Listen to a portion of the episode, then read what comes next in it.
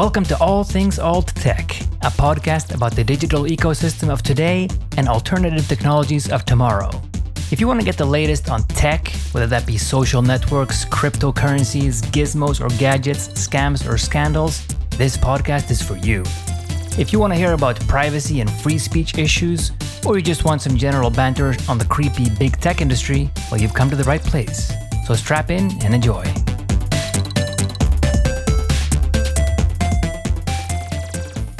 Welcome to the podcast. Today is September 19th, 2020. And today we're going to be talking about the fraudulent dot com 2.0 economy and how we went from zero asset businesses to zero product businesses. Now, what does that really mean? Well, it's been said quite a few times already that you know, we're living in an age where the biggest taxi company has no cars, the biggest hotel company has no real estate of its own, and so forth and so forth. And that trend has just kept on continuing really over the past two years, really.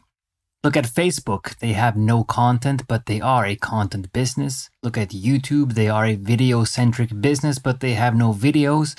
Look at Instagram, they are a photo centric business, they have no images of their own.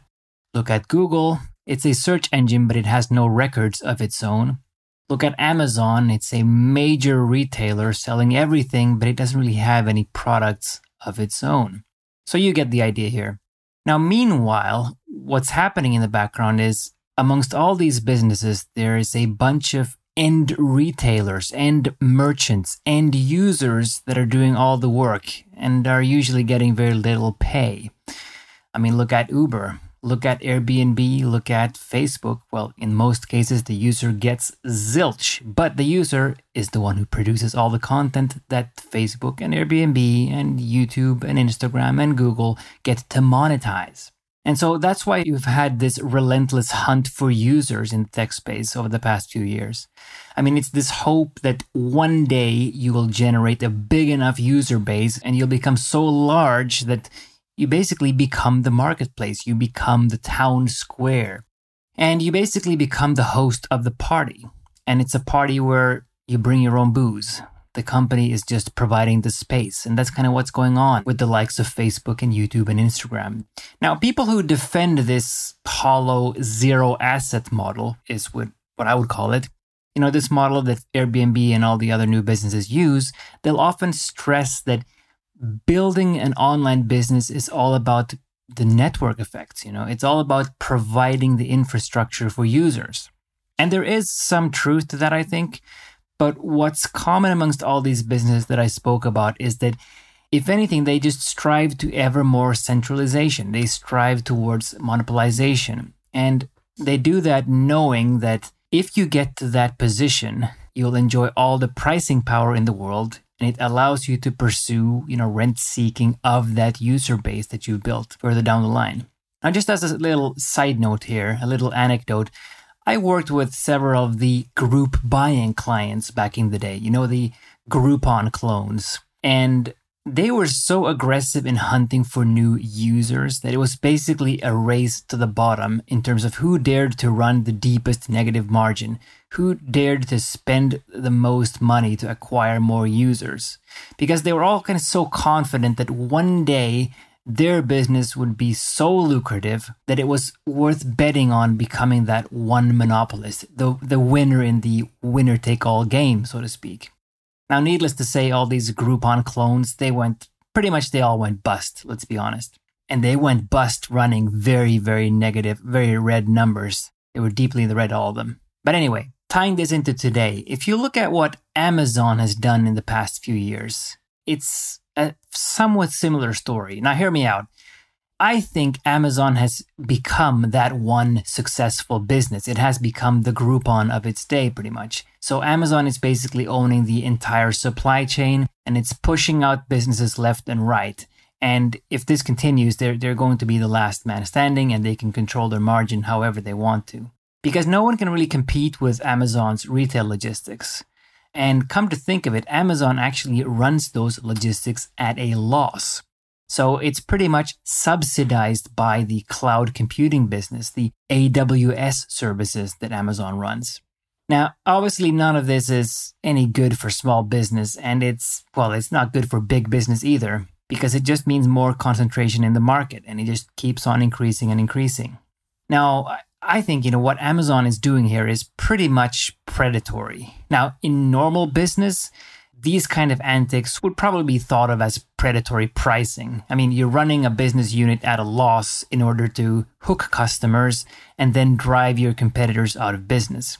And of course, what you then do is you raise the prices. So when you have that position in the market, you can start jacking up the prices and milking that position. Now, that's obviously considered anti competitive, and it would probably be considered so in most jurisdictions in the US, and probably would even be illegal under some competition laws.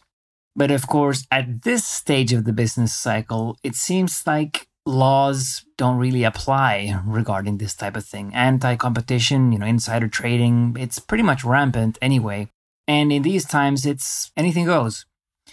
Now, normally, the later you are in a mania, the closer you are to the peak of the business cycle, the more egregious the fraud becomes. Think about Enron in the first tech bubble, for example. But I think, you know, we're now beyond that type of behavior. We're now beyond the kind of rent seeking, predatory pricing. We're now into plain vaporware, much like we were in uh, the first tech bubble. Now, if you think about where we are right now, I mean, first, the tech companies built enormous businesses pretty much without assets. You know, if you look at Uber, Airbnb, Facebook, and how they leverage the inputs of the end users and kind of package it up under a pretty brand and then sell it back to a mass market. So if you come to think of it, they are really selling us ourselves back to each other in a way. Now we do all the work. The tech companies get to monetize that work and they sell those products right back to us. But now, at this stage, people are basically building enormous companies without products altogether. Now, one example of this is a light example of this is Tesla. And you know, the endless stream of non existent products and features that Elon Musk keeps announcing. And just as a little refresher on this, and I have spoken about this extensively on this very podcast in the past, it's now been nearly five years since Musk promised that Teslas would have cross country summon within just a couple of years. Now, obviously, that did not happen. It's uh, four years ago since Musk said that they would start producing an autonomous minibus and that that would happen in a couple of years. It's also four years ago since Musk announced their solar roof tiles. Now, supposedly, these were to be installed starting 2017 there's zero evidence that Tesla ever had even one functional solar roof tile. Moving on, it's three and a half years ago since Tesla started taking deposits for flights around the moon, and those were scheduled for 2018. It's amazing what this guy gets away with because the list just goes on and on and on. I mean, there were these solar powered superchargers, there were rockets to London, there were semi trucks, dirt bricks, fixing the water in Flint, Michigan, submarines, solar powered factories, robo taxis, and oh, yeah, and ventilators. What happened to those ventilators that Tesla was supposed to be producing? Anyway, you get the point. Now, there have been so many disingenuous announcements with so few consequences that it's absolutely baffling. And the media kind of plays along with it. They're spreading headlines such as, you know, whenever Musk announces some wild idea that's never going to materialize, the media just kind of goes, Elon Musk to operate flights to Mars, or Elon Musk to let the blind see, etc., as though there is any truth to these claims, as though they are kind of helping spread the good news. But in reality, of course, most of Musk's announcements have been misleading or lies or fraudulent in some way and they result in pretty much absolutely nothing. Well, that's not quite true because what these announcements enable is hype. It helps craft this mirage image of the new Thomas Edison. What the media is really doing is it helps create the next Jeff Skilling, more like it. It helps create the next Enron, which I think Tesla will turn out to be. Now, of course, all of this uh, success that Tesla has achieved, now success in giant air quotes, what it does do, though, is it brings about a lot of, or it's starting to bring about some copycats. because nothing attracts fraud like seeing a fraudster get away with it. So you now have a copycat business business of Tesla. And it's such a copycat that even the name is a blatant copy. Now that company is called, drumroll, it's called Nikola. I mean, how utterly uninspiring and unoriginal. Now, Nikola, of course, have also copied the decidedly Tesla esque feature of pre orders. So, in other words, Nikola are charging customers for products that don't yet exist. I mean, in the software industry, this is often called vaporware, and it's pretty much frowned upon these days. It's not cool to do that anymore. But Nikola, they are allowing their customers to pre order the vehicle called the Honey Badger. And that is their battery electric vehicle that is supposedly yet to come out. Now, my favorite aspect of this is that they have these various packages on their website. And if you look at what's currently available, there is the honey package. Apparently, all the other packages have sold out. Now, how you sell out of a non existent product, I'm not quite sure, but that honey package is there still and it's available. And it goes for a price of $5,000, and the car itself seems to be costing $60 to $80,000. Wow, that is an expensive car. In fact, you could buy a working car just for the price of that deposit and have it right now.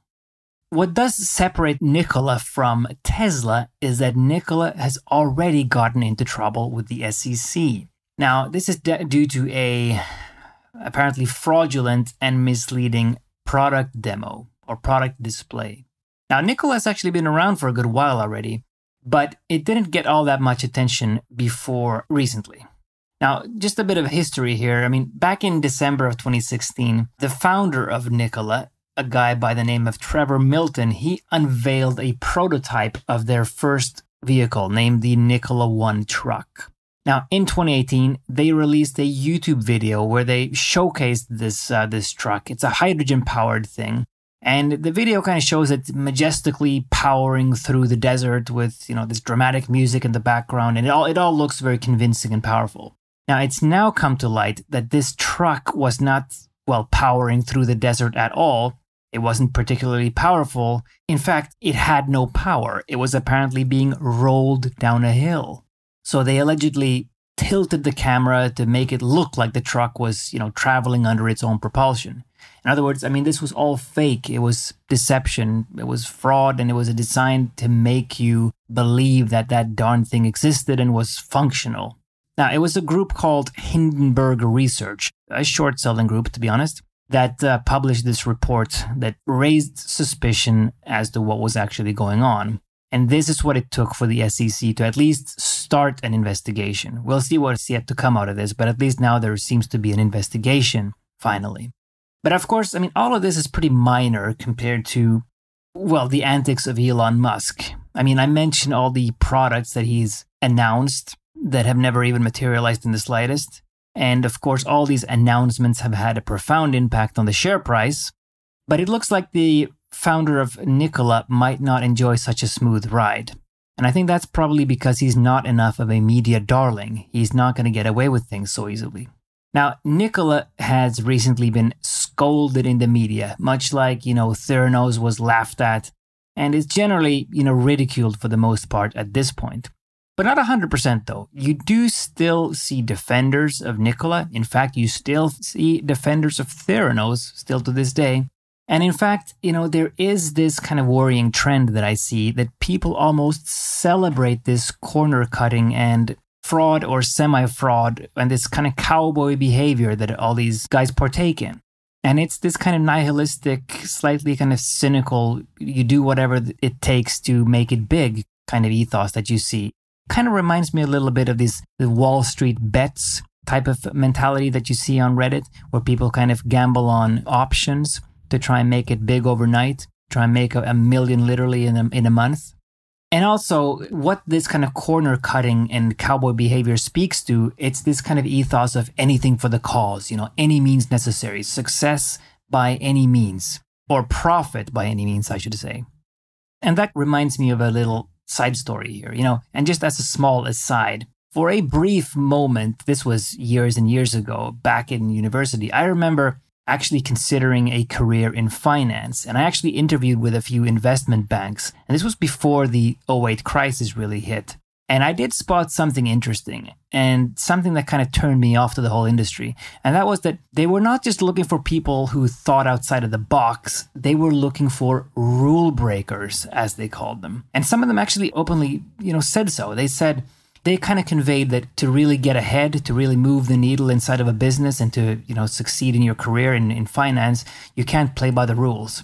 So ethics and morals and principles, those are second to financial success for sure. And that was not even something that they kept secret at the very, very earliest stages of engagement with them.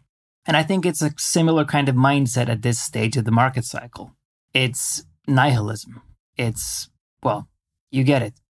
Anyway, getting back to the dot com stuff here. In the first dot com bubble, people were investing in companies without working products. And we kind of laughed at it after the fact. You know, how could somebody be so dumb to invest millions of their money in, you know, fictional products, just a story or just an empty promise with nothing of tangible assets? I mean, not even the crudest prototype. Well, now in this stage of the second bubble, we are back to investing in companies without products. I mean, we're back to investing in stories. We've come full circle, and it didn't even take very long. Because, I mean, now investors are funneling their money back into tech stocks under the guise that, you know, valuations no longer matter. Because apparently it's now a new paradigm, you know, old school stuff like margins and earnings growth and PEs and CAPE ratios and all that stuff, you can throw it out the window because it's a, it's a new world.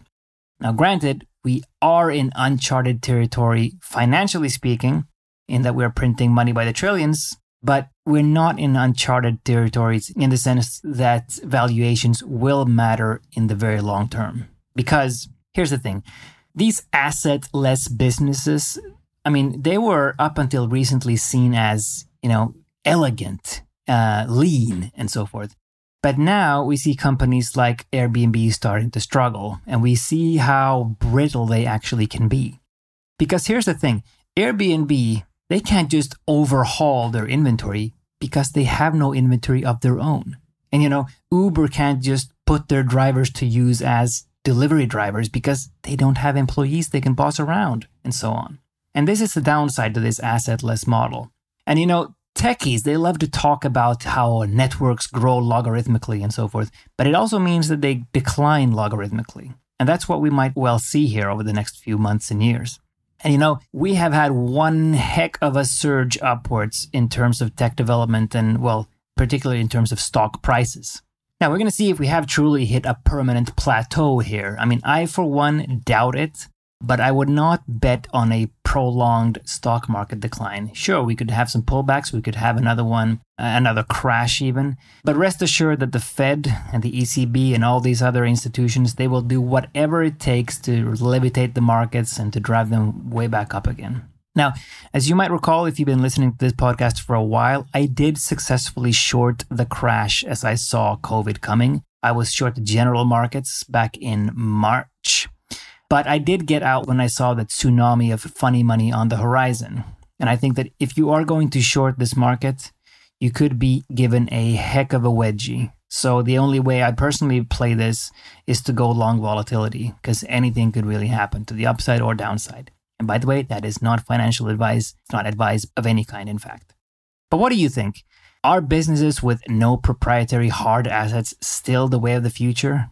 You know, are Nikola and Tesla outright frauds? Do you foresee a crash in the tech markets? Or will central bank intervention make sure this can never again happen? Let me know what you think. By the way, if you like the podcast, make sure to subscribe. If you really like it, leave a review on iTunes or Stitcher or Google Podcast or wherever you listen to podcasts. And thanks for listening to the podcast. Well, that's it, ladies and gentlemen. Thanks for listening.